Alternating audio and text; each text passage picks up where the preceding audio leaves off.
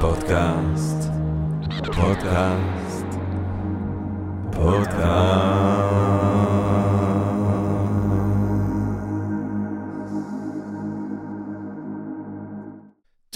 גבירותיי ורבותיי, ברוכות וברוכים הבאים לפודקאסט של Think and Ring Different, פודקאסט למי שאוהב לחשוב ולשתות. אני ג'רמי פוגל, ואנחנו רוצים להתחיל עם רגע של הודיה.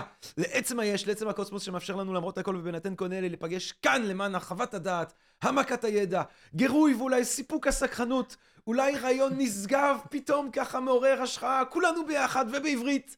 אה, וכמובן שעל הדרך אנחנו רוצים להודות לסקרינס, סקרינס, יש בינג' אחר, סקרינס, ששם אנחנו מצטלמים באולפנים של סקרינס.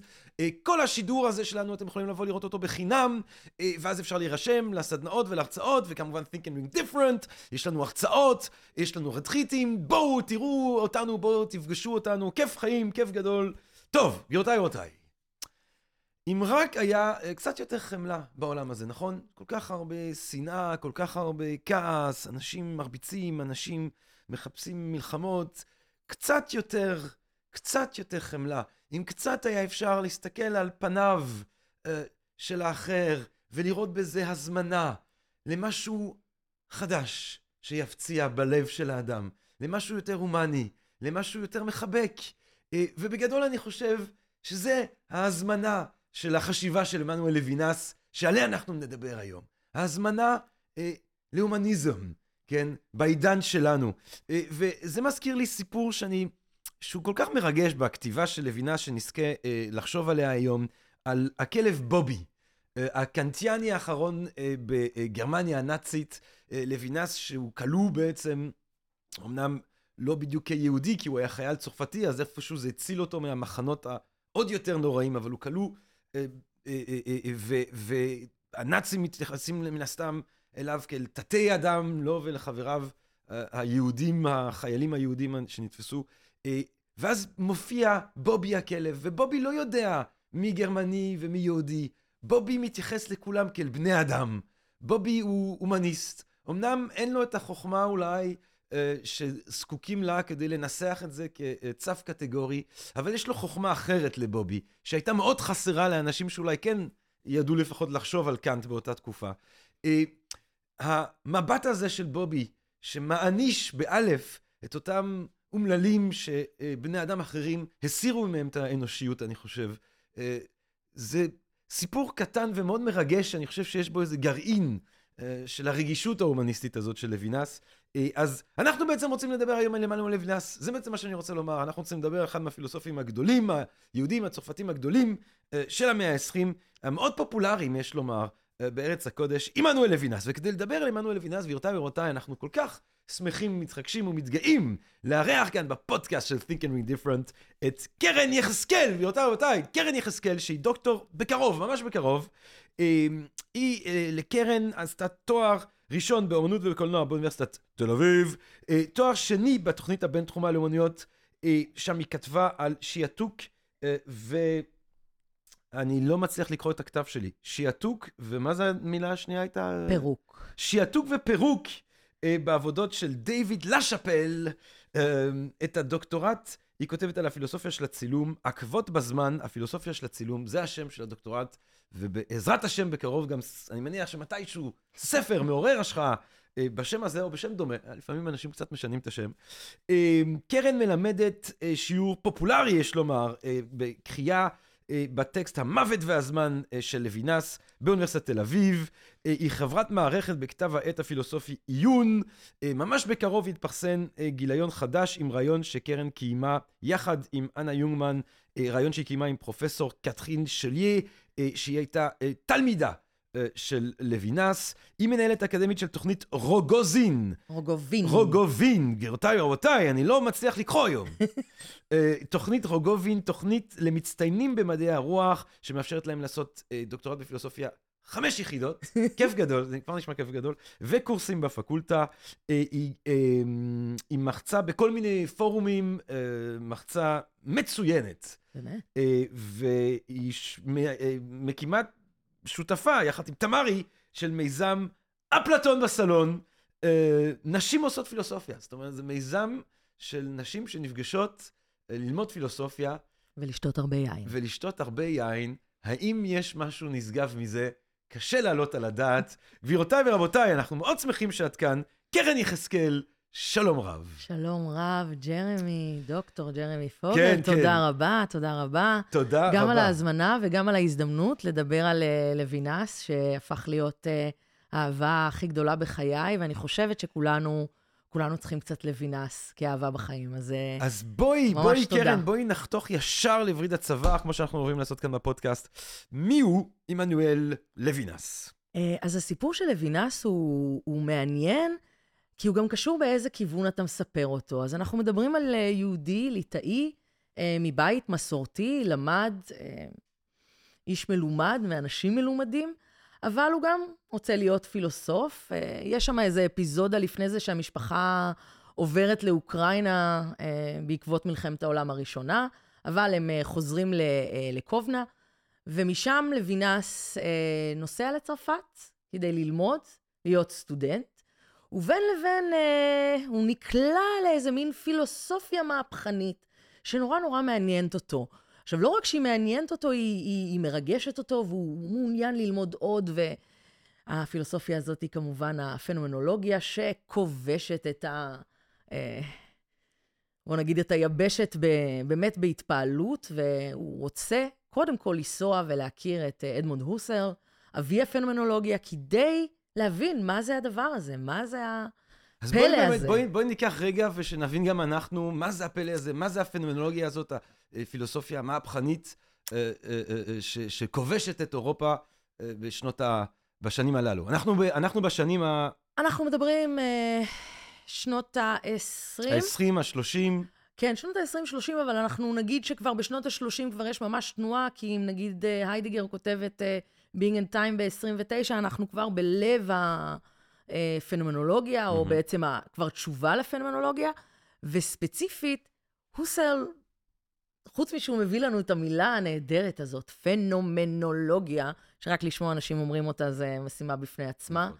לכל מאותגרי האקזיסטנציאליזם יש את המילה פנומנולוגיה, כדי לראות אם יוכלו למרות לטעות בה. שהיא גם יושבת כמובן כבר על אה, קאנט באיזשהו אופן. חד משמעית. כן. זאת אומרת, ועדיין, מבחינת המונח, כן, טוב. ואז מבחינת המונח הזה, על מה דווקא רוצה, רוצה לעכב אותנו הוסר? כן, זה על העולם של התופעות, כלומר, איך כן. העולם מופיע. אז אה, אנחנו הולכים כמובן, כמו שאמרת, לקאנט, לשאלת הפנומנה, מהי התופעה הזאת שמופיעה, וקאנט אולי היה פועל באופן אחר אה, אל התופעה, אבל הוסרל אומר, רגע, השו את השיפוט, חישבו רגע מה מתוך התופעה בעצם בא אליך, מופיע מולך או נגלל אליך, עוד לפני שאתה בכלל יכול לחרוץ את השיפוט. לימים כמובן זה דבר שיחטוף המון ביקורת, כי איך אפשר בכלל להשעות שיפוט? אנחנו הרי היצורים הכי שיפוטיים שיש, והדבר הראשון שאנחנו רוצים להגיד זה, זה א', או זה ב', ואם אנחנו צריכים שנייה להגיד, רגע, אולי ניתן לזה רגע להיות, אולי ניתן לזה... זאת אומרת, אה, אם אני מבין אותך נכון, אה, קרן, את בעצם אומרת, תראי, אה, קאנט עושה את ההבדלה שדיברנו עליה לפני כמה פרקים, ההבדלה המכוננת הזאת בין העולם כפי שהוא כשלעצמו, הנומנה, לבין העולם כפי שהוא נבנה לנו על ידי המנגנונים השכליים שלנו, העולם הפנומנולוגי, הפנומנולוגי. כן? זה, זאת אומרת, העולם כפי שאנחנו חווים אותו, זה העולם הפנומנולוגי, והעולם כפי שהוא כשלעצמו, זה העולם הנומנלי, זה קאנט.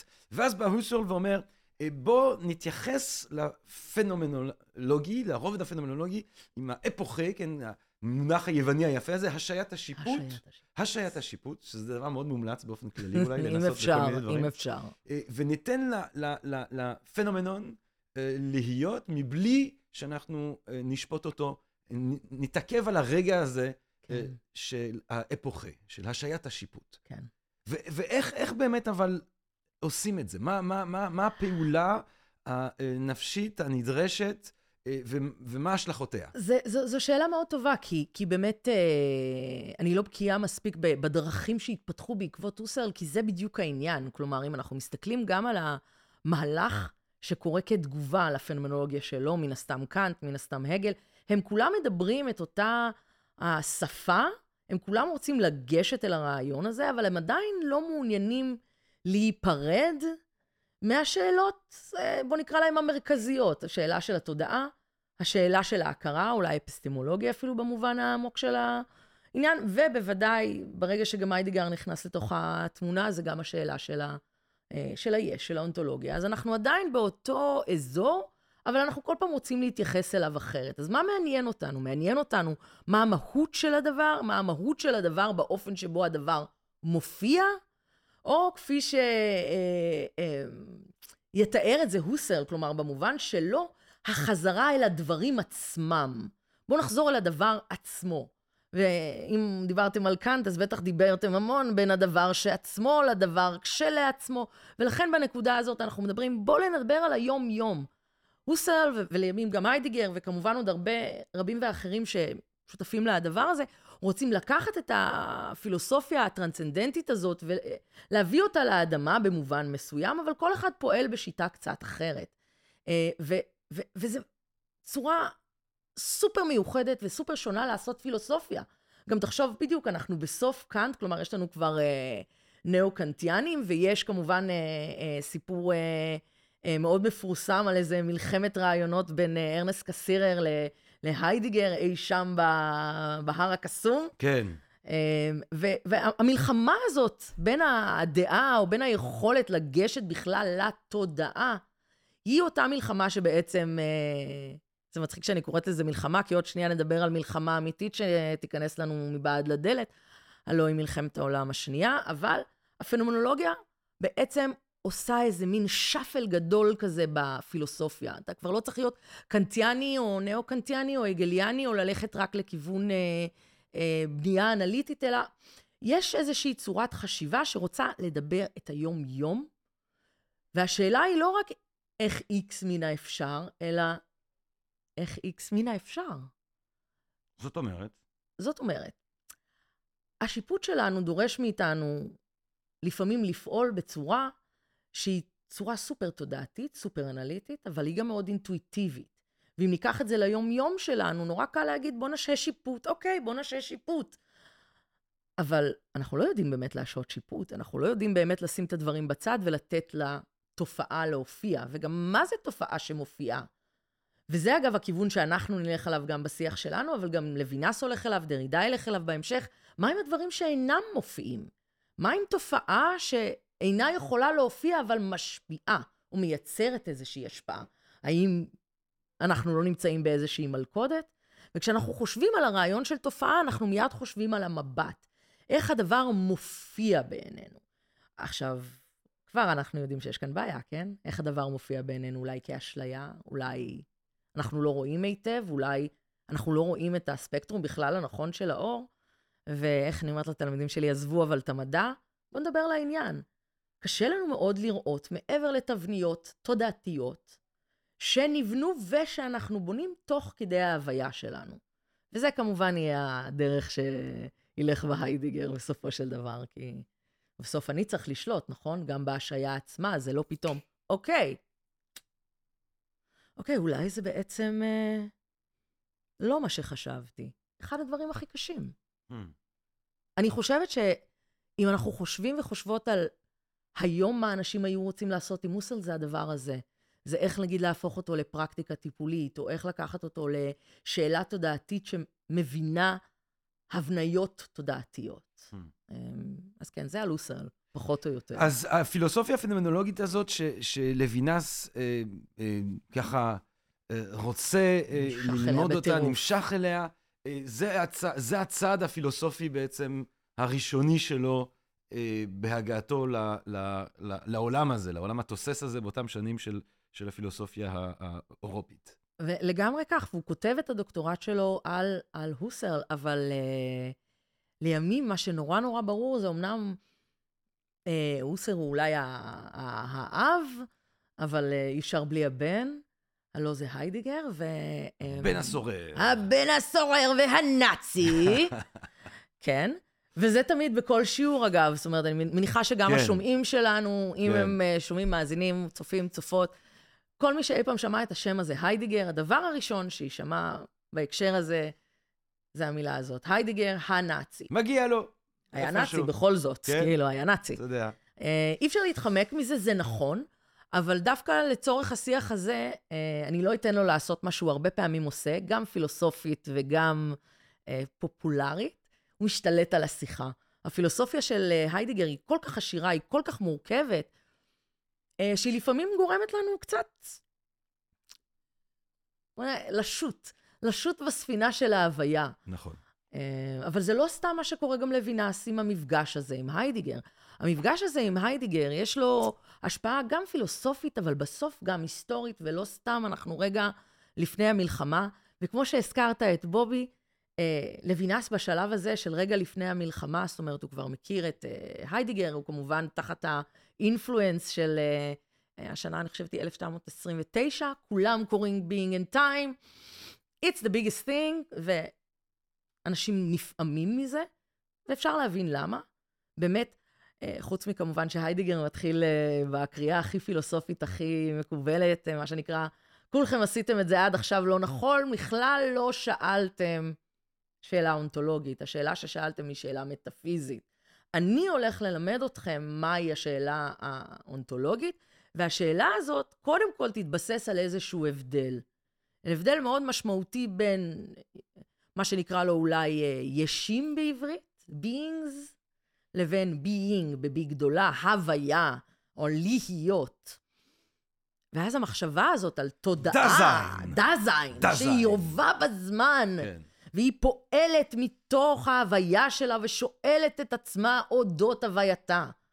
זאת אומרת, כבר כאן יש לנו תודעה הרבה יותר... אה, אה, אני רוצה להגיד פועלת, כי זה גם מה שלוינס היה אומר, אבל זאת תודעה כבר שפועלת בעולם, ולכן כך גם השם הזה, כן? דזיין, דזיין, זאת אומרת, בעולם.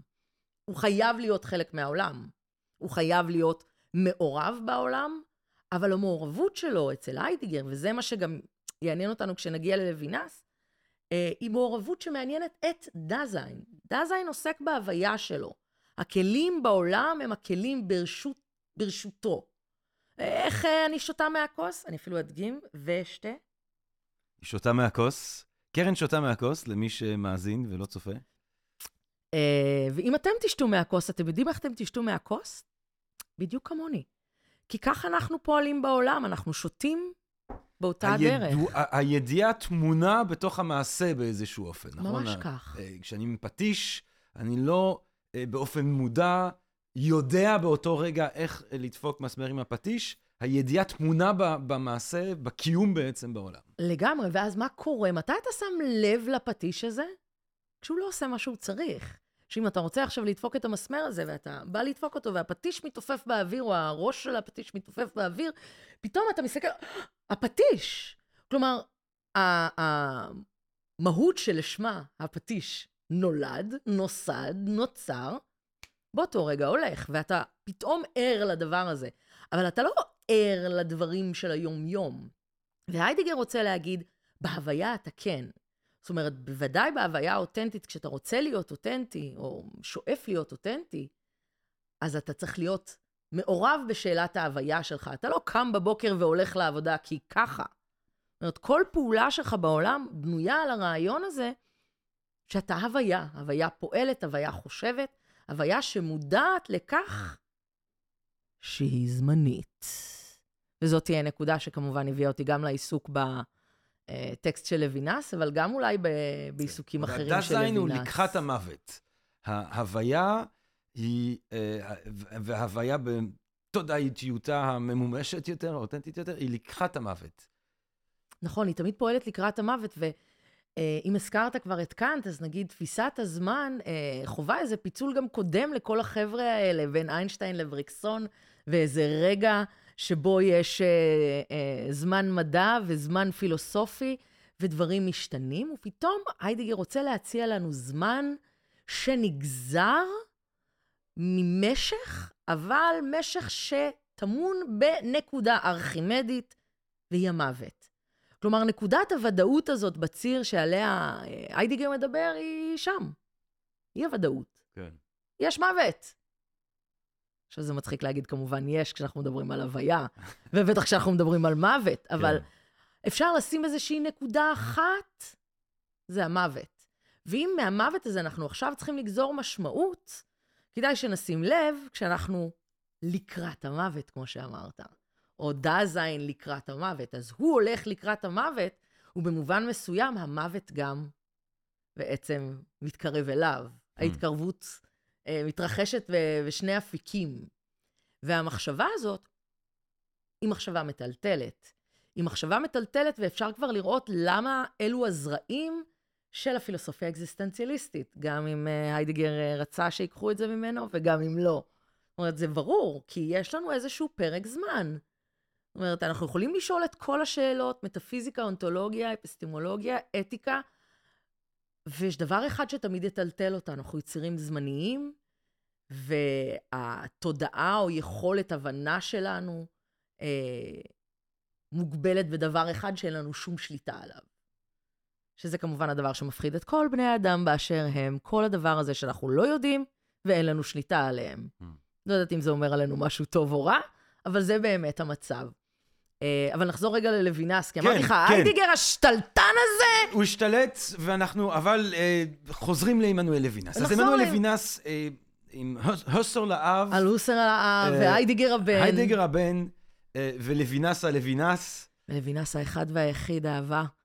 האהבה הכי גדולה באמת שאפשר ואז לחשוב. באמת, אולי באמת מהמלחמות, המחלוקות האינטלקטואליות, אה, זה היה בדאבוס, נכון? אני חושב, נכון. קסירר נגד. אה, היום בדאבוס עושים דברים אחרים. זה נכון. אה, קדמה, סתם. אבל אז אז לוינס בעצם חווה כיהודי ליטאי, יש לומר, חוויה שהיא אולי קצת יו- שונה. יהודי ליטאי, חייל צרפתי, בדיוק, הוא, הוא לגמרי. בעצם חווה את ה... הוא אישית חווה את המלחמה כחייל צרפתי, אמנם אה, אימא, אח, אה, מאבד, אכן, אכן כן. נחצחים. זאת אומרת, אה, כל המשפחה שלו נרצחת מלבד אה, אשתו והבת שלו, כן. שחברו הטוב מסתיר, אבל הוא מאבד משפחה, הוא בוודאי מאבד אנשים, ואני חושבת שרגע השבר הכי משמעותי, ואולי הכי שזה, מעניין... אגב, זה סתם, סתם, זה, סתם איזה קטע הזוי שהגרמנים התייחסו אה, לחיילים צרפתים יהודים כחיילים צרפתים. כן. זאת אומרת, הם עדיין לא שלחו אותם הם לא עשו אותם להשמדה. בסלקציה כן, שם. כן. כן. ובאמת, זה, זה רגע, אה, באמת... אמנם גם, אתה יודע... זה- הם סבלו את שלהם, כן, אבל לא, בדרך אחרת. הם היו זה נורא. וזה- נאלחים, לא, וגם אבל הגרמנים, לפחות בני אדם. שמו אותם מתחת לחיילים אה, אחרים, אבל עדיין הם, כן. היה הגנה מתוקף זה שהוא בעצם אה, חייל שבוי. חייל. כן, המדים הגנו עליו. לחלוטין זה. אה, ו- וזה מדהים לראות את הכתיבה של לוינס בעצם בעקבות המלחמה. כן. והוא ו- כותב ממש תוך כדי גם, הוא כותב תוך ממש כדי כך, שבי. הוא גם כותב, ערב העלייה ל- של המשטר הנאצי, הוא הוא כבר מתריע עליה, על הסכנה. והעניין הוא שהמבט הזה, המבט היהודי, המבט החי...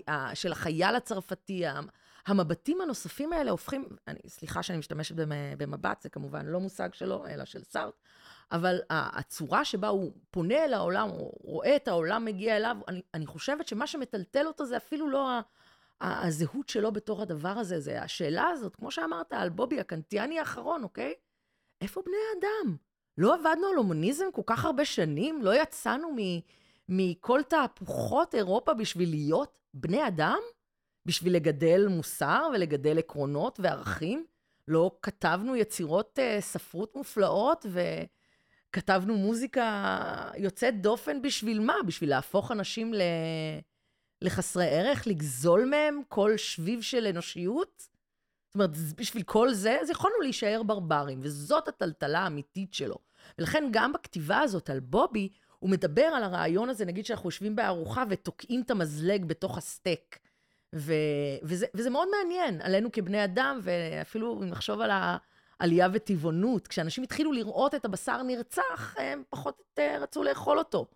אה, ואותו דבר לגבי בני אדם, אם, אתה, אם הוא כבר לא בן אדם, אתה בעצם יכול לעשות לו מה שאתה רוצה. גזלת ממנו את כל מה שנותן לו את המקום הזה. ולוינס זה מה שמטריף אותו, כלומר, זה מה ש, שמעלה, אני חושבת, לא רק אני חושבת, רבים חושבים, זאת אומרת, את הטלטלה הגדולה הזאת, כי ביציאה מה, מהדבר הזה של המלחמה, איך אפשר לעשות פילוסופיה אחרי השמדה המונית? זאת אומרת, איזה מין לקח, גם עכשיו, כשאנחנו שואלים אחרי קורונה, מה הלקחים שלנו, לא למדנו אותם, חשוב להגיד, אף אחד. מה, מעניין. אנחנו רחוקים מזה, וואלה. מאוד. טוב, זו שיחה אחרת, אבל אני רוצה- אחרת, אני אבל רוצה לא לנהל אותה. אנחנו כאילו, נעשה דווקא אותה. לא עכשיו. את רוצה לזרוק, רק תזרקי.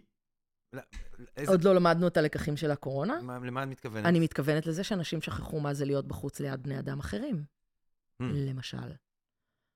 והתפתחות של כל מיני מחלות נפשיות, ותופעות אה, רגשיות, ומשברים, ופרדות, כן. ולהתחיל משהו אחרי שהפסקת. כלומר, הרבה דברים שלא מלמדים אותנו איך לעשות, מלמדים אותנו להיות שגרה, מלמדים אותנו להיות בני אדם, וזה יפה שאני אומרת מלמדים, כשאני בעצם רוצה להגיד, מכריחים אותנו להיות א', ב', ג', ד', או אם אנחנו נדבר על המשטר הנאצי ודברים כאלה, כופים עלינו להיות א', ב', ג'. איך אתה יוצא מדבר כזה? כלומר, אני לא רוצה לחשוב רגע על אה, אה, כל מיני סיטואציות שנגיד אה, כשהסתיימה המלחמה ורצו שגרמנים יראו את הצד שלהם, החיילים האנגלים והרוסים העבירו אותם דרך אה, הרים של גופות כדי שיראו ויבינו את ההשלכות של הסטת המבט או הכניעה למשטר הנאצי. אה, ולוינס לא רוצה להגיד, אוקיי, איך עשינו? איך עשינו? יש לו הרבה הרבה דרכים. אפשר לראות את זה גם בקוליות ואינסוף, כשהוא הוא שואל, אה, ממש בפתיחה, אני, אני אגיד במשפט, הוא פותח את הספר, אני חושבת במשפט הכי הכי חשוב שאפשר לשאול אחרי המלחמה, וזה ספר שמתפרסם באיזה שנה? 1961. אה. אוקיי, אז בואו נלך ל- ל- למשפט הזה, שהוא באמת אה, בפתח הדבר, והוא אומר, הכל יסכימו ברצון, כי חשוב ביותר שנדע האם אנו מרומים על ידי המוסר. מבחינתי, אפילו לא צריך להיכנס לספר בשביל אה, לדבר על זה. זה לא חשוב שנדע? אולי עבדנו על עצמנו שאמרנו שאנחנו מוסריים, שאנחנו יודעים איך לפעול בעולם? יכול להיות שבנינו איזה מין סדר ומשפט ודרך נכונה וערכים, אבל זה שקר, וברגע מלחמה אנחנו שוכחים הכל, או ברגע של אה, ש... פוליטי או רגע מלחמתי, אנחנו פשוט מוכנים לוותר על הערכים האלה, או, או לשנות אותם קצת, לזייף אותם קצת. אה, וזאת השאלה שקודם כל מטרידה אותו, ואני חושבת שמתוך ההבנה הזאת גם מגיעה ההבנה הכי רדיקלית שאומרת, פילוסופיה שעושים עכשיו היא רק אתיקה. כלומר, המהפך או השאלה הראשונה או הקדימות צריכה להיות לשאלת האתיקה, וזו בעצם אה, הכניסה ללוינס. השאלה הראשונה היא אתיקה. ויותר עמוק אצל לוינס, כמובן, יהודי, אחד מהטובים ביותר, יודע את המשפט הכי חשוב, והוא לא תרצח. כלומר, יש סיבה שהציווי הזה הוא ציווי ראשוני. אנחנו צריכים להתייחס אליו. אז בואי ניכנס באמת, דרך השער הזה של האתיקה, למחשבה של לוינס. הציווי לא תרצח, האופן שבו הפנים, במובן הרחב שעוד מעט בטח אה, תרחיבי עליו, הוא זימון לציווי הזה של האיסור לרצח. אה, קחי אותנו, קחי אותנו לארמון הזה, שהיא ההגות של, של לוינס, דרך השער הראשי, השער האתי. אז זה נפלא שציירת את זה כשער אתי, כי כולם חייבים לעבור בו. זה השער הכי חשוב, כי ההבנה הזאת היא הרדיקלית של לוינס. ואני יודעת, הרבה אנשים אוהבים להשתמש במילה הזאת, אבל הפילוסופיה של לוינס היא רדיקלית. היא מבקשת להיפרד אה, מאונתולוגיה במובן העמוק של המילה, לא כי הוא מבטל אותה, הוא לא מבטל את הסובייקט. הרבה אנשים חושבים שמכיוון שיש שם איזושהי אה, התמסרות לאחר, זה ויתור. אני רוצה להזמין אותנו לחשוב על האופן שבו אנחנו פוגשים בן אדם בפעם הראשונה. ואני חושבת שזו הדרך הכי טובה לחשוב על אתיקה. כלומר, אנחנו קודם כל, אה, אני פוגשת את ג'רמי, ג'רמי פוגש אותי, אנחנו מסתכלים אחד על השנייה, לא משהים שיפוט, כי זה כמובן מאוד מאוד קשה. חושבים כל מיני מחשבות, אנשים שאנחנו מכירים, דרכים שעברנו, אנשים משותפים. ואנחנו כמובן מחפשים איזושהי אוריינטציה. כלומר, נשאל, רגע, מאיפה אתה? מאיפה את? אה, בת כמה את? בן כמה אתה? כלומר, השאלות האלה מאוד טבעיות, ואני חושבת שכל מי שאיתנו היה מסכים על זה. כלומר, זה אחד הדברים הראשונים שאנחנו שואלים. יותר מזה, אנחנו גם מחפשים מה שנקרא קומרודרי, או איזו היכרות, או איזו מוכרות, אולי יותר נכון להגיד. או, גם אתה, גם אתה אוהב uh, לקרוא לוינס בלילה? או, גם אני אוהבת נורא לקרוא לוינס בלילה. זה מאוד מתוחכם, אבל בואו נחשוב על משהו יותר פשוט. או, גם אתה למדת uh, בגימנסיה? גם אני. כלומר, אנחנו הולכים על הדברים הכי, הכי פשוטים ו- ומזהים אותם. אפילו בואו נלך על משהו עוד יותר פשוט. איזה מזל אתה, ג'רמי? דגים. דגים. אני דגים. Mm, זה אני? אריה. או. אתם רואים? זה כאילו אומר לנו משהו, אבל מה אמרנו? אמרנו אה, חיות, אמרנו חיות. הנה ו- תובל רוזנבסר מ-Thinking with Different, אה, החשב. hello, מגיע- hello. עכשיו מגיעים, עכשיו מגיעים שלום ונעים לנו. פספסת את הקטע של הדזיין אה, למוות. פספסת את דזיין.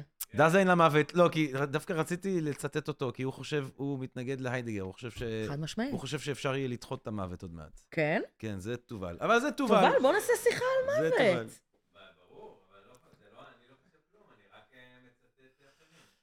תובל ש- רוזנבסר מ-Think and Different, גבירותיי ורבותיי. הנה, מסתכלים על הפנים שלו, נכנס אדם, מתייחסים אליו.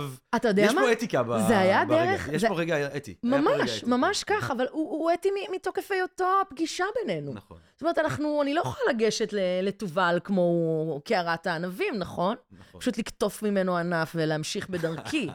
זה לא עובד ככה. אפשר עומד לנסות. מולי בן אדם, אפשר לנסות, ואנחנו תכף נדבר מה קורה כשמנסים, אבל בואו נלך על משהו יותר פשוט, אוקיי?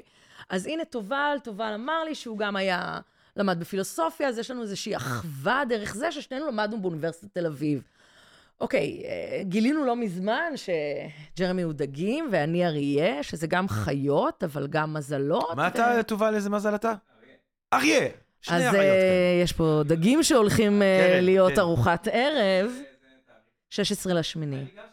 שקרן, אתה, אני ומדונה! ולורנס מאוליביי. לורנס אוליביי. אה, יפה. ומדונה. יפה. ואלוויס מת. ומדונה. כן, ואלוויס מת, הוא אומר. כן. טוב, הוא עושה פה בלאגן. אנחנו אוקיי. אנחנו ב- לא, אבל במפגש רציתי הראשוני. להציע כזה כן. שני אריות, תאכלו את הדגים, נכון, וזה, רציתי כזה ללכת לכל הזה, וזה וזה. אותי, eat me, eat me. אוקיי, חזרה לענייננו. כן. אז למה הלכתי לסיפור הזה של האסטרולוגיה? הסיפור של האסטרולוגיה הוא מעניין, כי זה גם איזשהו אופן, אם דיברנו על איך שאנחנו קובעים שיפוט, זה נורא נורא פשוט, כן? אגב, גם הנהג שהביא אותי לכאן בגט, הוא גם היה אה, מזל אריה, והוא אמר לי שאני והוא יכולים לעשות דברים נהדרים ביחד. רק על סמך זה, שזה מדהים. כלומר, הרבה אנשים עושים הימורים, החלטות בחיים לגבי כל מיני דברים, על פי איזשהו שיפוט. עכשיו, איך כל זה קשור ללוינס? זה קשור לוינס בדיוק מתוך השאלה הזאת. אנחנו חורצים איזושהי הבנה של האדם, ובמבנה הזה של הלחוץ אנחנו חושבים שהבנו את כל כולו, ומי הוא בשבילנו, ומי הוא בעולם, ומי הוא בכלל. ומה שאנחנו מפספסים, או מה שלוינס אומר, אנחנו מפספסים את האחר. כי מה זה להיות אחר? אם אני רק אחפש כל מה שדומה לי, מה אני בעצם מחפשת? את הזהה. את מה שזהה לי. אני מכניסה את זה אל מה שלוינס קורא לו מעין אה, הקוליות, כמו הספר, קוליות ואין סוף. מכניס את הכל לתוך הקוליות, לתוך הטוטליות, כובש אותו, אומר, אוקיי, יופי, הבנתי את כל העולם, everything is under control, ועכשיו אני יכול לעשות מה שאני רוצה. לא. וזה בדיוק העניין. ודווקא הכניסה הזאת של תובל הייתה בדיוק אה, מתאימה לעניין, מכיוון שמה הוא עשה? הוא שבר את הקוליות שלנו. Hmm. וזה התיאור של לוינס למה קורה כשמופיע אדם אחר. בניגוד שזה- לכל שזה ה... בעצם האינסוף. או, בוודאי. כן. עכשיו, זה... מוציא אותנו מההגבלתיות הזאת שלנו, אנחנו מנסים ומנסים ומנסים. לחלוטין. האוטו-אירוטית באיזשהו אופן. לחלוטין. כן. לחלוטין. גם תראה איזה קל זה, איזה קל לראות את האדם שדומה לנו, את האדם שמוכר לנו, את הדרך שנראית לנו נכונה, ולהגיד, אוקיי, זה, זאת האמת. גם כך לימדו אותנו לפעול בעולם. הזיהוי, פעולת הזיהוי, היא הפעולה שאומרת לנו א' וב'. המדע חייב את זה, למשל. אה, ואגב, שיחות מדעיות, אם דיברנו על קורונה ודברים כאלה, הרי כל הזמן כדי לדבר על מה נכון או לא נכון, במה השתמשו? במדע. המדע אומר א', ב', ג'. מי שלא מדעני, מד, מדעי עושה א', ב', ג'. וההגבלה הזאת היא זאת שבאמת מייצרת את למה האחר הזה לא יכול להיות כמו מישהו שאתה מתצפת אותו, או קובע עליו, או הוא איקס שווה. הוא בדיוק לא איקס שווה. ומה שמעניין זה, זה לא רק שהוא לא איקס שווה, זה בכל רגע שאתה חושב שהבנת משהו, האופק חומק ממך. שזו כמובן אה, שפה פנומנולוגית ש, שמדברת על רעיון של כמה אפשרויות באופק. והרעיון הזה של כמה אפשרויות של בן אדם, הוא גם רעיון מעניין. כי ג'רמי המרצה הוא אדם אחד, ג'רמי החבר הוא מישהו אחר, ג'רמי הבן הוא אדם אחר, אבל הם כולם ג'רמי. אותו דבר לגבי קרן, אבל לא אותו דבר לגבי קרן. זה בדיוק העניין. כלומר, אנחנו יודעים ואנחנו משתמשים המון בשפה ובשיח כדי לייצר דומות, לייצר מפגש, לייצר קוליות. המקום הזה של... או, וזה טבעי, הוא, זה, הוא לא אומר את זה כדבר רע, הוא רק אומר, "אה, מה הולך לאיבוד? האחר. כי ברגע שאנחנו יודעים לזהות אותו, הוא בעצם מאבד את האחרות שלו. הרי האחר הוא צריך להיות אחר טרנסצנדנטי. כלומר, אה, אה, הפצצתי במילה טרנסצנדנטי, כלומר, שואף אל האלוהים במובן שלנו, שואף אל האינסוף. הפתיחות שבו, הדבר הזה שלעולם לא יהיה ניתן לסגור אותו ולקבוע אותו. עכשיו, אני חוזרת למה שהתחלת איתו, חמלה, ג'רמי. ג'רמי, אמרת, חמלה וחמלה זה בדיוק זה. איך אתה יכול להראות חמלה למישהו? חמלה צריך לבוא ממקום שאתה לא לגמרי מבין מה עובר עליו, אבל אתה יכול אולי להוקיר בו משהו, או לתת לו משהו, או לאפשר לו משהו. והדבר הזה שתאפשר לו, הוא יהיה, הוא יהיה חד פעמי. וזה המפגש הזה עם האחר, כן? אז תובל שבר לנו את הקוליות, פתאום לא יכולנו להיות, סליחה טובה שאני משתמשת בך כל פעם. גם באמת אה, שברת לנו את הקוליות, הכל התנפץ. כן. טוב, זה מה שהוא עושה. זה מה שהוא עושה. כן? דמות הנבל של הפודקאסט, לא סתם. איפה שהוא נכנס הוא שובר קוליות. איפה שאתה נכנס זה שהוא- לשובר קוליות. זה מה שכתוב בכרטיס ביקור שלו. תובל רוזנבסר, think and make different, שובר קוליות. אני אוהבת את זה, אה, תדע. אבל אה, ואני רוצה, אבל אני רוצה באמת אה, להכניס פה אה, מושג ושתעזרי לנו להבין אותו, אה, קדימה. שזה העניין של הפנים. אה, הזימון של הפנים. כמובן, כ- כמובן. כזימון לטרנסצנדנטי, לאינסוף, לאחר אצל לוינס. שזה באמת מהדברים הראשונים שאנשים אולי אה, שמעו. נכון. אה, נא לפרט, תרחיבי, בבקשה. אין קרן. בעיה, אין בעיה. אז אה, אה, בספר הזה שדיברנו עליו קודם, קוליות ואינסוף, אה, בעצם כל החלק הראשון, לכל מי שמעוניין אגב, נועד להתיש אתכם, שיהיה לכם מאוד קשה, כדי שתבינו מה לוינס הולך לעשות, ורק אז תקבלו את המהלך. ובחלק השני, הוא רוצה להציע לנו, אה, לשים לב, מה זו השבירה הזאת של הקוליות. מה זו השבירה? מה זה הדבר היחידי ששובר את הקוליות? הפנים של האדם. עכשיו, לוינס קיבל המון ביקורת על הסיפור הזה, כי פתאום ממשהו טרנסצנדנטי ואינסופי ופתוח ואתי וכל הדברים האלה, פתאום הפך להיות משהו נורא כן. קונקרטי. מה קשור לוודג'? מה קשור לוודג'? בדיוק. כן. וזו שאלה ממש טובה, כי היא טובה מכמה בחינות. כי האמת שכששואלים אותי מה קשור לוודג', אז אני, ישר זה לוקח אותי למקום אה, של כמה אנחנו מתעסקים בוודג', וכמה אנחנו אה, עסוקים ב... אה, לא רק איך זה נראה, או אם מישהו נגיד אה, מוצא להורג, מכסים את פניו, ובן אדם מתבייש, כובש את פניו. כלומר, יש פה עוד הרבה דברים שמצלצלים לנו נורא מוכרים, אבל הם לא מתיישבים עם התפיסה הפילוסופית שלוינס רצה לעשות, זה בעצם קצת הורס לו. למה? כי זה נורא קונקרטי, לכולם יש פנים, יופי, אתה רואה את הפנים של הבן אדם, לא בא לך, לא בהכרח בא לך להרוג אותו. אה, בהכרח כן. הפנים של האדם לעולם לא עצרו אלימות. ו- ודווקא במקום הזה, אה, המנחה שלי, פרופסור אה, חגי כנען, והאמת שגם אני מאוד רואה את המחשבה הזאת, מדבר על הפנים מה, מהלשון של נגיד לפנות למישהו, כפנייה. אה, ודווקא הייתי מזמינה את כולנו לחשוב על זה לא רק כפנים, כפרסף... אין, זה לא יקרה. פרספן... It's gone. Yeah, אוקיי, זה בסדר. כן, לא, הכל טוב. שברנו את הקוליות לרגע. כן, שברתי את הקוליות, אבל ממש, התנפצה לרסיסים. בואו נרים אותה, נארגן את הברווזים. אוקיי, חזרה לענייננו, הרעיון הזה של פנים כצורה, כעיניים, כמבט, זה מאוד, אה, מאוד מצויר, מאוד אה, דמות, כאילו, אתה מיד חושב שזה איזה מין... אה, אוקיי, אני רואה בן אדם, אני מחויב עליו, אז אני לא אהרוג אותו. לא, זה ממש לא ככה. ולכן הרעיון הזה של הפנייה היא מעניינת, כי הפנייה היא בעצם האחריות. אתה לא רק רואה את הפנים של האדם, אתה בעצם רואה את הקריאה שלו.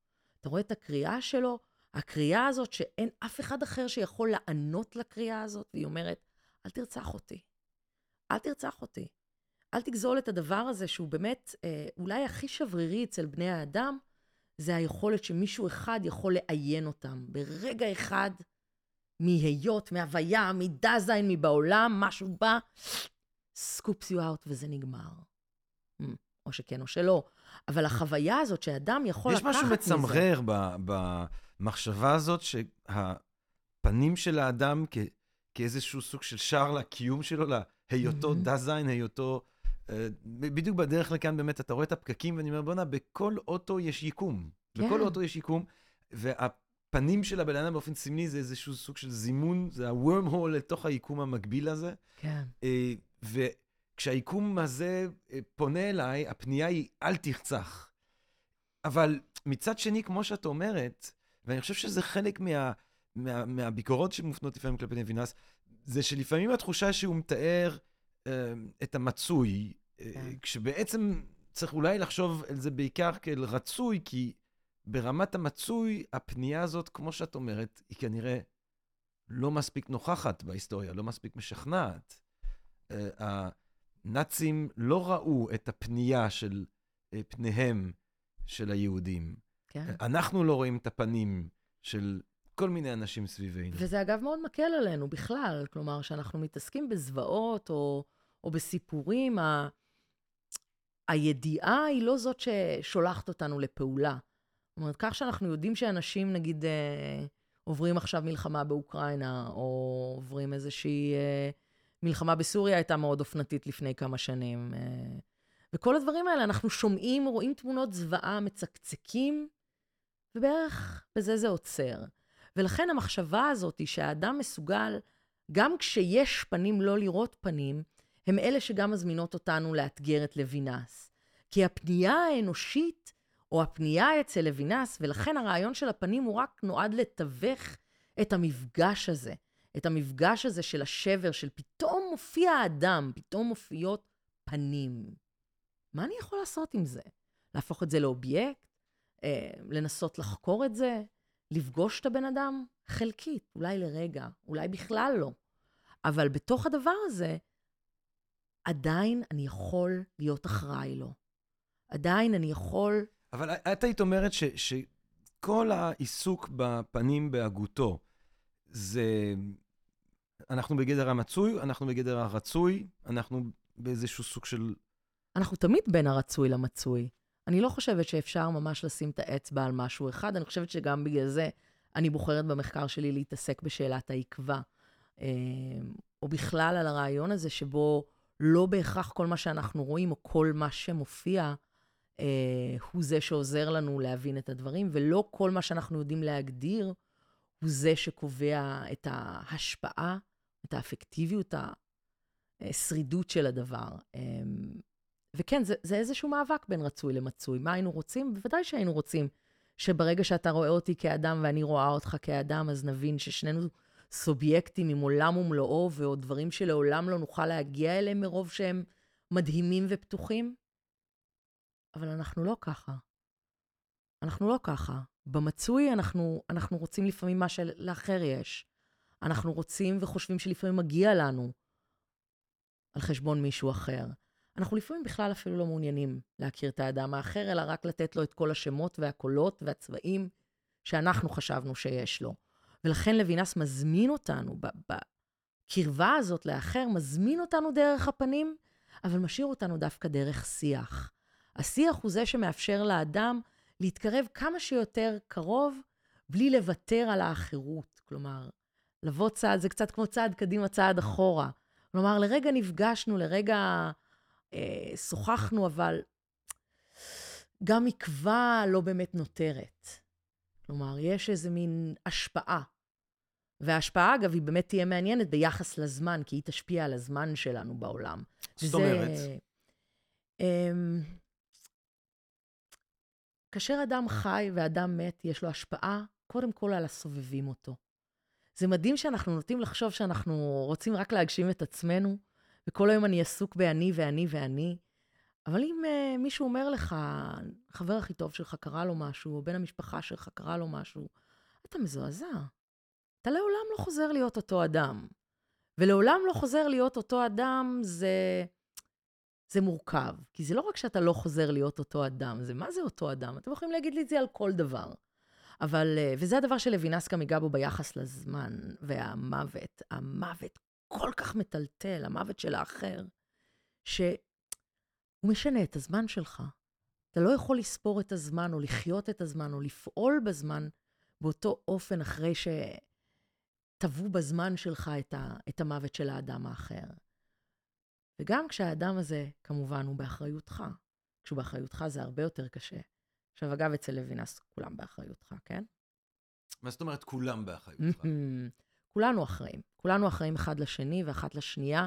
ברור שאנחנו לא יכולים להציל את העולם, אבל הרעיון הזה של, של חמלה, אה, של עזרה, של פעולה בעולם, אה, היא זו שמקדמת אתיקה, שימור האחרות, או לא רק שימור האחריות, אפשור, אפשור של החירות. וזה תמיד המאבק, אגב, אם דיברת גם על, על רצוי ומצוי, ברור, כולנו רוצים להיות כאלה פלורליסטים, כל כך פתוחים, כל כך מכילים. אוהבי אדם, כולם מוזמנים. זה לא נכון. בסוף יש פוליטיקה, בסוף יש יומיום, אה, פוליטיקה לא במובן של בחירות, אלא פשוט politics. אה, בסוף יש כסף, בסוף יש אנשים עם יותר השפעה, אנשים עם פחות השפעה, אבל בסוף, בדבר הכי קטן, הכי בסיסי, כולנו מנהלים יחסים אינטרסובייקטיביים עם עוד בן אדם. וההשפעה הכי הרת גורל שיכולה להיות על אדם, זה האובדן של אדם אחר. כי את המוות שלו הוא רק יכול למות, לא מעבר. הוא לא יכול לבכות על עצמו, הוא לא יכול להתכונן למוות, הוא רק, הוא רק יכול למות אותו. אבל ההשפעה של האדם האחר היא נוראית. ועכשיו בואו נלך להשפעה היסטורית. מה אם הרגת מחנה שלם? איך בני אדם אמורים להיות שוב בני אדם? מה המצפן? המצפן צריך להיות האחריות לאדם האחר, האחריות לאנושיות, גם ברגעים הקשים. אז אמרתי שלוינס רדיקלי, אני לא באמת מאמינה שאפשר להיות כל כך רדיקלי. אה, איך אומרים, אני בן ערובה לאדם האחר? כלומר, אני בן, אני בן ערובה במובן העמוק, הוסטג' של האדם האחר. עד כדי כך אני אחראי לו? אני לא בטוחה שאפשר להיות כך. אני כן חושבת שרק באופן שבו אני ניגשת לאחר, אני יכולה להיות שונה. זאת אומרת, במובן הזה, ב-approach, בשיטה, בדרך, בפעולה, אפשר, אפשר להיות אומן, אפשר לפעול אחרת. אמ, רובד נוסף בהגותו של לוינס ובקיום שלו זה מן הסתם אמ, העיסוק היהודי שלו. לוינס אמ, שנים הוא איש חינוך יהודי, הוא מנהל בית ספר יהודי, הוא בימי שבת נותן הרצאות קצרות על רש"י. הוא לומד אצל מסיו שושני, מסיו שושני שהוא דמות מדהימה כזאת, מסתורית, איזשהו סוג של גאון. מבריק במתמטיקה, ידן קול כזה, אה, סוג של ויקיפדיה שלפני הוויקיפדיה, ויקיפדיה אנושית. אה, וגאון תלמוד, עילוי תלמודי, שמסתובב בעולם, אה, קצת סוג של הומלס מבחינת המראה שלו, הוא מופיע בכל מיני, הוא קצת זליג כזה, הוא מופיע בכל מיני, מקום, ב- ב- בישראל ממש. ובצרפת, ואז בדרום אמריקה, וכל מי שפוגש אותו מתפעל מהגאוניות ומה... מה, דמות מדהימה, אה, ש, שלוינס זוכה ללמוד אצלו אה, תלמוד. אני חושב שגם אחד מהספרים הפופולריים שלו אה, בעברית הם הקריאות התלמודיות נכון. של, של לוינס. תשע קריאות תלמודיות, אכן. אכן, תשע קריאות תלמודיות של, של עמנואל לוינס. תדברי איתנו קצת על, ה, על, ה, על, ה, על הפן הזה של, של הכתיבה שלו, של ההגות שלו, על הפן שלו כפילוסוף יהודי ממש. אז עכשיו הזמן uh, שלי לספר uh, סוד מאוד מאוד חשוב. אה, אני התאהבתי בלוינס דרך קוליות ואינסוף, ברגע אחד בזמן שבו לא ידעתי שזה מה שעומד לקרות לי, ואת התלמוד גיליתי אחרי. שזה דבר נורא מעניין, כי זה בדרך כלל קורה להפך, ואחד מהדיונים אולי הכי עמוקים סביב לוינס, או בכלל במחשבה של פילוסופיה ויהדות, זה האם יש כזה דבר, אה, פילוסופיה יהודית, או פשוט פילוסופיה. וגם לוינס כנראה חשב שיש איזשהו עניין כזה, מכיוון שבסופו של דבר הוא הוציא את ההוצאות אה, הפילוסופיות שלו בהוצאה שונה מהוצאות אה, שעוסקות בתלמוד. ועם זאת, אי אפשר להפריד את זה באורח אה, מוחלט. מצד שני, יש איזשהו ייחוד בכתיבה הפילוסופית שלו, שמבקשת אה, לגשת לתלמוד מתוך נושאים מסוימים. אז אה, יש בישראל המון המון המון מומחים לצד התלמודי של לוינס, ואני לא אחת מהם. אני כן רוצה לדבר על משהו שגיליתי לא מזמן, בעקבות הריאיון עם קטרין שיליה, שהיא אגב כן אה, עוסקת מאוד בכתיבה התלמודית שלו, ובעצמה חוקרת תלמוד. אה, ודיברנו עם קטרין על, על רעיון של תקווה, לוינס ושאלת התקווה, ובכלל, תקווה זה מושג שפילוסופים אה, כמו ספינוזה או ניטה לועגים למושג הזה, ולוינס דווקא לא. ובתוך אחת מהקריאות התלמודיות האלה, לוינס גם ניגש לשאלת אה, טקסטים משיחיים. זאת אומרת, שאלה של משיח או שאלת המשיח. אה, ושם גיליתי משהו נורא מעניין שלא ידעתי, גיליתי את זה כשעבדנו על הראיון, שיש שם אה, למשיח, אחד השמות זה מנחם. והמחשבה הזאת היא שנחמה, או לתת נחמה, להביא נחמה, היא הרעיון שמוביל את התפיסה המשיחית של לוינס, שאומרת, ואגב, זה הדבר שכמובן הוא כמובן מקבל המון ביקורת, המשיח לא יגיע. המשיח בהרבה מובנים זה אנחנו וזה כאן. דרך פעולת הפניות לאחר ודרך הנחמה, בעצם המשיח כבר כאן. כולנו קצת משיח. אמ, ויש המון נקודות בכתיבה הפילוסופית של לוינס, שהוא ניגש לתוך התלמוד כדי לקחת איזושהי קריאה או איזשהו רעיון, ולהציג את זה בתוך הפילוסופיה שלו, אל תוך אה, מחשבה גם אודות אה, אלוהים, אבל לא רק. כלומר, בעיקר אודות האדם. בעיקר איך אני נדרש לאדם. והרעיון הזה של להיות מנחם, להיות מישהו שנותן למישהו, אה, אני רוצה להגיד משמעות, אבל זו לא המילה שאני רוצה שנחשוב עליה כמו נגיד significance, לא משמעות meaning, זה לא שאני אבין את העולם, אלא אני אוכל לפעול בעולם הזה. יש משהו שנותן לי איזשהו, איזושהי תחושה שלמרות שקשה, אני יכולה. אה, ולוינס הוא המחפש הזה של הנחמה. אז כל קריאה שאפשר בעצם לקרוא, נובעת מהקריאות האלה שלו. הוא מחפש את השאלה היהודית בדברים מהותיים. אה, ואני רוצה להביא עוד דוגמה שהוא לקח, אה, ברשותך, ג'רמי. בוודאות. אמ, וזה שאלת איזה מין פילוסופיה היא פילוסופיה יהודית, והוא מציג אותה um, כשאלה סימן שאלה. כלומר, אם uh, היינו מדברים על אודיסאוס יוצא למסע, אז הוא יוצא למסע במטרה לשוב אל ביתו. הוא יוצא בכדי לחזור. במובן מסוים זה האופן שבו אנחנו שואלים אודות העולם. אנחנו יוצאים, שואלים שאלה, מקבלים את התשובה, בונים את הקוליות וחוזרים למקום. לוינס רוצה להגיד, אברהם הוא לך לך. אברהם יצא לדרך עם הבטחה, אמנם עם הבטחה בוודאי, אבל הוא לא הולך כדי לחזור, הוא הולך. ולכן הרעיון הזה של פילוסופיה שיוצאת לדרך כשאלה, היא העיקרון היהודי שלוינס מביא אל תוך העבודה הפילוסופית הפחות יהודית שלו, לא רק יהודית שלו. וזה מעניין, כי זה כל כך שונה מהתפיסה היוונית השולטת, הברורה, ש, שממנה גם המסורת שממנה לוינס צמח. ובתוך היהדות הוא, הוא שולח אותנו למסע חיפוש אחר. לא כל שאלה צריך לחזור עם תשובה. מה עם שאלה שפשוט פועלת כשאלה בעולם, ושואלת את עצמה שוב, ושואלת את עצמה שוב, ושואלת את עצמה שוב. אה, ואני חושבת שזה דברים שאפשרו לו כאילו כזה קצת לקחת מתוך השיח היהודי, בלי להגיד, אה, זו פילוסופיה יהודית, או על פי א', ב', ג'. אה, וזה אולי הייחוד הכי, הכי מרשים בעיניי בעבודה הזו שלו. קרן, אה, אפיקורוס אמר פעם שכשם שאין טעם לרפואה אם זו לא מגרשת את הסבל מן הגוף, ככה אין טעם לפילוסופיה אם זו לא מגרשת את הסבל מן הנפש. אה, איך, אני, אני, אני אומר את זה כדי לשאול לך, כמי, ש, אה, כמי שקוראת את לוינס, מלמדת את לוינס, וגם חיה את לוינס, אני מניח. חד משמעית. מה, איך, הוא, איך הוא מתפקד ב, ביום-יום שלך? דיברנו על ה... רצון לקחת פילוסופיה טרנסצנדנטלית כזאת ליום-יום. לגמרי. איך, איך, איך לוינס מתפקד ביום-יום שלך? איך הוא הפך להיות חלק מההוואי שלך, ו, ואולי במידה מסוימת עזר לך למצוא מקומות של נחמה, של מזור, של גירוש של סבל מן הנפש? חד משמעית גירוש של סבל מהנפש. אני חושבת, ואני גם אומרת את זה בצורה מאוד אה, אה, גלויה לכל מי שמכיר ומכירה אותי, אני אומרת, לוינס הציל את חיי.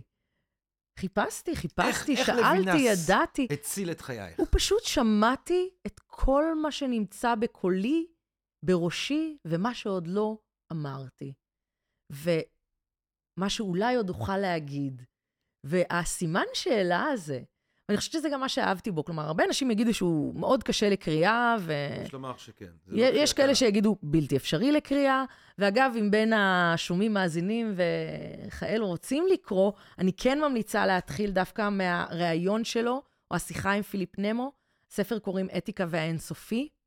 אה, זה ממש הצצה נעימה וקלה לתורה כולה בשפתו הנעימה של לוינס, כי לגשת לקוליות ואינסוף זה פשוט לכעוס עליו ואין על מה, הוא כזה איש חמוד. באמת, הוא כזה איש חמוד. רק תסתכל, תראה את הפרצוף הזה, תראה איזה איש חמוד. אני רואה, אני רואה אותך. חבל שאתם לא רואים אותו, הוא איש. חמוד. Uh, עכשיו, זה לא רק שהוא איש חמוד, הוא, הוא, הוא הנרגשות הזאת של... שאלת אותי איך אני לוקחת את זה ליום-יום. כן, מה זה, איך זה מתפקד ב- בחיים שלך? ג'רמי, איזה קשה לפגוש בן אדם אחר. איזה קשה להיות בלתי מובן. יש נחמה רק בהבנה שאי אפשר להבין מישהו עד הסוף.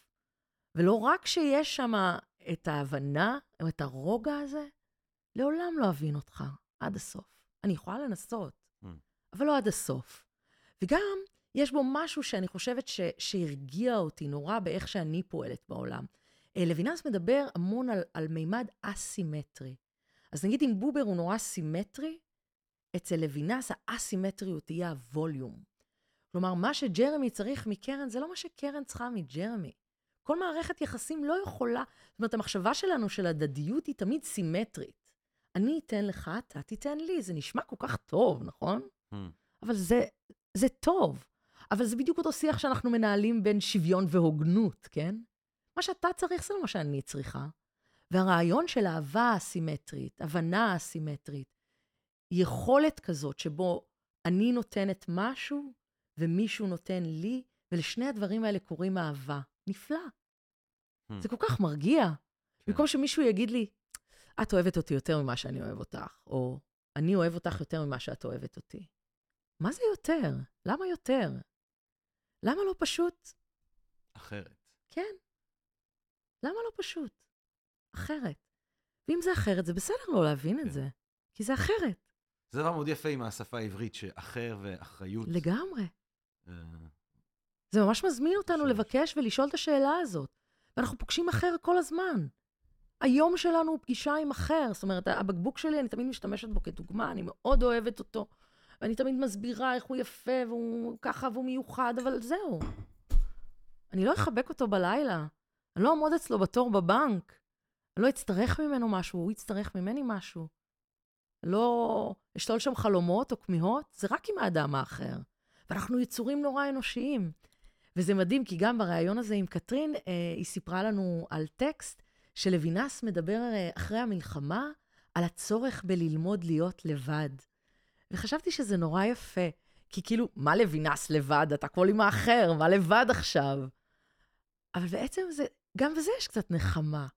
כי הוא אומר, אוקיי, באת הכל במלחמה, אין לך כלום יותר, תנצל את זה, תלמד להיות לבד, תלמד את הערך שלך, את החיפוש שלך, כי יש בזה משהו נורא מכיל. הוא אומר לך, כאילו, מכיל ומאפשר, מכיל זה כזה ניו אייג'י, אבל בוא נלך על מאפשר, על משהו פתוח שהוא פתוח גם לעתיד, לא רק כלפי עצמו. אמ, פשוט תלמד להיות לבד. אם תלמד להיות לבד, שתפגוש את האחר, אולי לא תרגיש שאתה חייב להשתלט עליו, או לחסל אותו, או להבין אותו, או מה שזה לא יהיה שאנחנו עושים ואנחנו עושים. כאילו, מישהו פעם עקף אותך בתור, לא, רגע, אתה אולי אדם מנומס. אבל uh, אם יש בינינו אנשים שאינם מנומסים, ואתה עכשיו ממהר ובדיוק צריך להגיע, ו... סליחה, דפקתי על השולחן. בדיוק עכשיו אתה צריך להגיע לאנשהו. ואתה נורא נורא ממהר. ועכשיו איזה מישהו נתקע לך באמצע. מה, אתה לא מתעצבן? בטח שאתה מתעצבן, אתה בן אדם. Hmm, אתה בן אדם? תתעצבן. אבל זה שאתה מתעצבן, אתה לא צריך לפגוע במישהו אחר. אתה לא צריך לגזול ממנו את האנושיות שלו, את המעמד שלו, את השמחה שלו. תתעצבן. למה, למה היחסים שלנו הם כל כך קלים, קלה ידם על ההדק, כשאנחנו רוצים להביע איזושהי טענה כזאת מאוד נוקשה, זה שלי, אני גרתי כאן קודם, או זה הגזע שהוא סכנה. אבל לא להפך.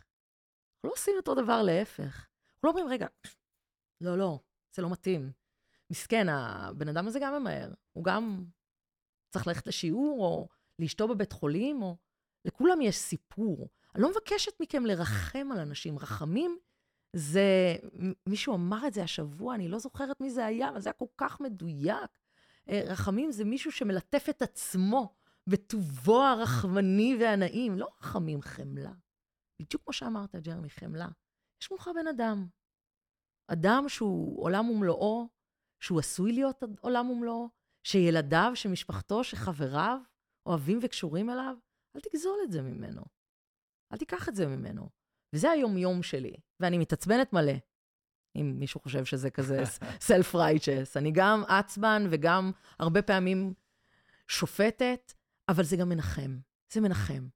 זה מנחם שכמה שניסית להבין נורא את הבן אדם, לא הצלחת, וזה גם בסדר. ובגלל שזה בסדר, וזה המקום המזמין של לוינס, בוא ניגש בשיח. השיח יאפשר לנו לפתוח את זה עוד פעם. זה שאני מתבצר שלא יכול לקרות כלום. התנועה מתאפשרת כשיש פתיחות, כשיש עוד אופק, כשלא משנה כמה רדפתי אחרי המהות של האדם, חמקה ממני. אני חושבת שאותי זה נורא ניחם. אני חושבת שאצלי זה, זה גרם לי להרגיש שאף אחד לא מבין אותי, אבל יופי. זה טוב. אתה אינסוף של האחר Mm-hmm. בעצם. כן. לא רק אני, אבל אצל, אצל כל, כל אחד מאיתנו יש אינסוף. כן. אה, ולא הייתי רוצה להגיד אפילו אחר, כי, כי, אה, כי זה הרי תמיד השאלה, כן? כולנו אותו דבר או כל אחד מיוחד, לא? זה, אני חושב, ה- הדבר המדהים, נכון? שמצד אחד, באמת כולנו אותו דבר. כולנו בני אדם, כולנו עם שאיפות, חלומות, כולנו רוצים לישון בשקט ולקום נכון. בשמחה. ומצד שני, אנחנו במהותנו אינדיבידואל מוחלט. מצד אחד אנחנו חלק מהיקום כולו, ומצד שני אנחנו אה, כולנו אינדיבידואלים. ממש כך, ו- ובתוך המאבק הזה, אגב, גם מתקיים המפגש הזה בין איידיגר ללוינס, כן? כי אצל אה, לוינס, יגיד, איידיגר רק עסוק בדזיין, כן? אני ואני ואני ואני, והעולם אה, שלידיי וברשותי, ושאר בני האדם דסמן, וסליחה לכל אוהבי איידיגר באשר שם, בבקשה, אל תחכו לי מחוץ לבית. אי אפשר לדעת. אמ, לפינס אומר, רגע, אוקיי, בסדר, יש לך עצמך, אתה מתכנס בתוך עצמך, בתוך ביתך, משתבלל, אתה יוצא לעולם כסובייקט, אבל לא סגור לגמרי. כי אם אתה סובייקט סגור לגמרי, אין בו מקום. אין פגישה למישהו שהוא פשוט סגור מוחלט. קרן, בוא נסיים עם אלוהים. אלוהים דווקא. אלוהים. אני אוהבת לסיים עם המוות. אה, את טוב, בסדר, לסיים? אלוהים. בסדר, גם וגם. גם אלוהים וגם המוות? אז בוא, לא, בוא, בוא נתחיל לסיים עם אלוהים ונסיים לסיים עם המוות. אוקיי, אוקיי, אוקיי. אוקיי. האמת שבאורח אה, אה, מעניין, הספר הזה, המוות והזמן, אה, זה קורס שהעביר לוינס בסורבון ב-1976, כמה שנים, לא בדיוק נכתב, אחרי המגנום אופוס השני שלו, אה, שזה הספר אחרת מהיות או מעבר למהות, מ-1974. אה, וב-76 הוא מעביר קורס בסורבון, אה, וסמסטר אחד הוא מעביר את המוות והזמן, ובסמסטר השני הוא מעביר קורס על אלוהים. באנגלית תרגמו וחיברו את שני הספרים ביחד. אצלנו כמובן לא, אבל אפשר למצוא את המוות והזמן בנפרד. אה, וזה היה בהקשר לשאלת האלוהים או המוות שלנו. אבל בוא נגיד משהו על אלוהים, מה, מה אתה רוצה להגיד על אלוהים? איך הדבר הזה מתפקד בתוך אה, הגותו של אה, לוינס? או, וואו, זו שאלה, שוב, מאוד קונטרוברסלית. עכשיו, היא לא סתם כך, היא קשורה בדיוק ל...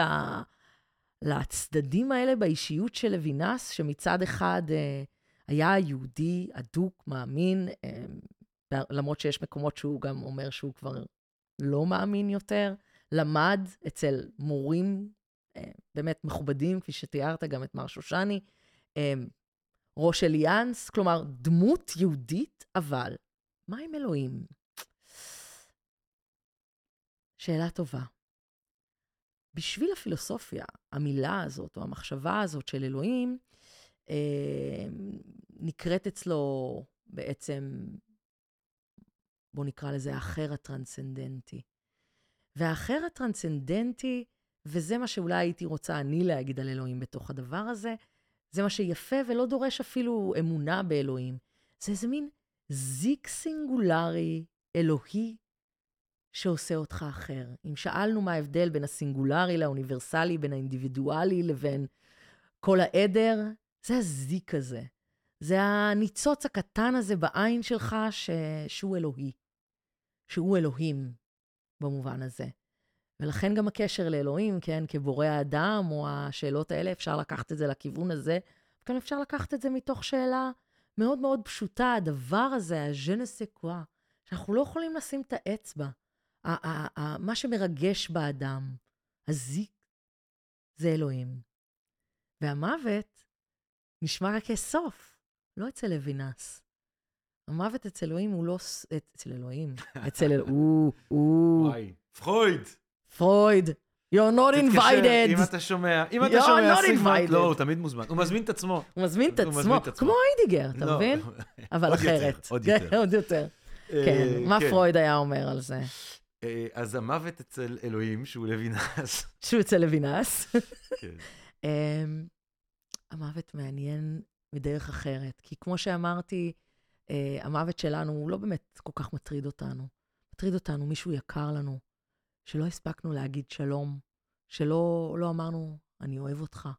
זאת אומרת, הדאגה, הפחד הזה לאבד אדם אחר, הרבה יותר, משהו הרבה יותר אה, עקרוני מהחרדה הזאת שיש לדזיין, אה, לפי לוינס. כלומר, שוב, זה, זה הצרנה מאוד של כל הסיפור, אבל ה, ה, המוות אצל לוינס הוא אפקטיביות.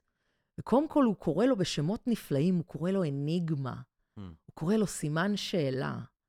מה קורה כשסימן שאלה נוגע בזמן שלך? זאת אומרת, הסימן שאלה הזה, הוא לעולם לא יקבל תשובה, אבל הוא משנה אותך, הוא משפיע עליך. הרעיון הזה שיש אפקטיביות, ושאתה כאדם והזמן שלך משתנה בעולם מהדברים שנוגעים בך, משפיעים עליך, המוות הוא לא סופי, וכך גם לוינס נוכח כאן, נוכח, נהדר, נמצא, נקרא, נשמע, בוקע מקולי, מקולך. זאת אומרת, המוות הפיזי הזה שייך לאונתולוגיה, שייך למדע. מוות זה שאלה הרבה יותר מורכבת. מה ההשפעה? מה ההשפעה של האדם האחר? עכשיו, אני נשמעת כזאת אופטימית, אבל אצל לוינס זה גם הולך ל... אה, שנקרא אשמת השורד וכן הלאה, אבל דווקא הייתי רוצה להשאיר את זה במקום הזה. במחשבה שאם אנחנו יכולים ויכולות להיות אחראים לאדם האחר, אנחנו יכולים ויכולות, במובן הזה, לתת לו חיים ולא, ולא את המוות. כי המוות בין כה וכה שם. קרן יחזקאל, גבירותיי ורבותיי, קרן יחזקאל, תודה רבה לך. תודה רבה, תודה רבה לך ג'רמי. שבאת והבאת לנו אינסוף uh, בקוליות שלנו כאן, בפודקאסט של Think and Make Different. Uh, כיף גדול. גם uh, לי. שבאת uh, uh, אצלנו, ומה uh, אני אגיד לך? כל טוב שיהיה לך, uh, שתמשיכי את החקירות ואת המחשבות ואת ההוראה ואת ההשחאה. שאת מביאה אה, לעולם. כיף גדול שזכיתי אה, לדבר איתך היום. באמת, גם לי. אה, שיחה אה, מרתקת ומרגשת. אה, ואני רוצה כמובן גם להודות לכם, לקהל הקדוש שלנו כאן בפודקאסט של Think and Read Different. מקווה מאוד שנהנתם מהפרק הזה, מהפרקים שכבר הקלטנו, מאלה שבעזרת השם נמשיך ונקליט. ומה אני אגיד לכם? קוליות, אין סוף, תסתכלו, אתה יודע, שיעורי בית, תראו את הפנים, אבל באמת, של אדם היום. תסתכלו, תראו את ההזמנה הזאת. אה, לא לרצוח, תראו את ההזמנה הזאת להיכנס לשער המלכותי הזה של שער האתיקה. תעשו שיעורי בית, אנחנו מצווים. לא, לא מצווים, מציעים, מציעים, מציעים. לא, ציווי זה טוב, ציווי- אלוהים מאוד. ציווי אה, קטגורי, כן. יאללה. כאילו, כמו שבובי הכלב הקנטיאני האחרון של גרמניה הנאצית עוד אה, זכה להבין. בכל מקרה, גבירותיי ורבותיי, מקווה מאוד שנהנתם כאמור, אה, ומה אני אגיד לכם? רק בריאות, רק אהבה רבה, ונשתמע. Podcast. Podcast. Podcast.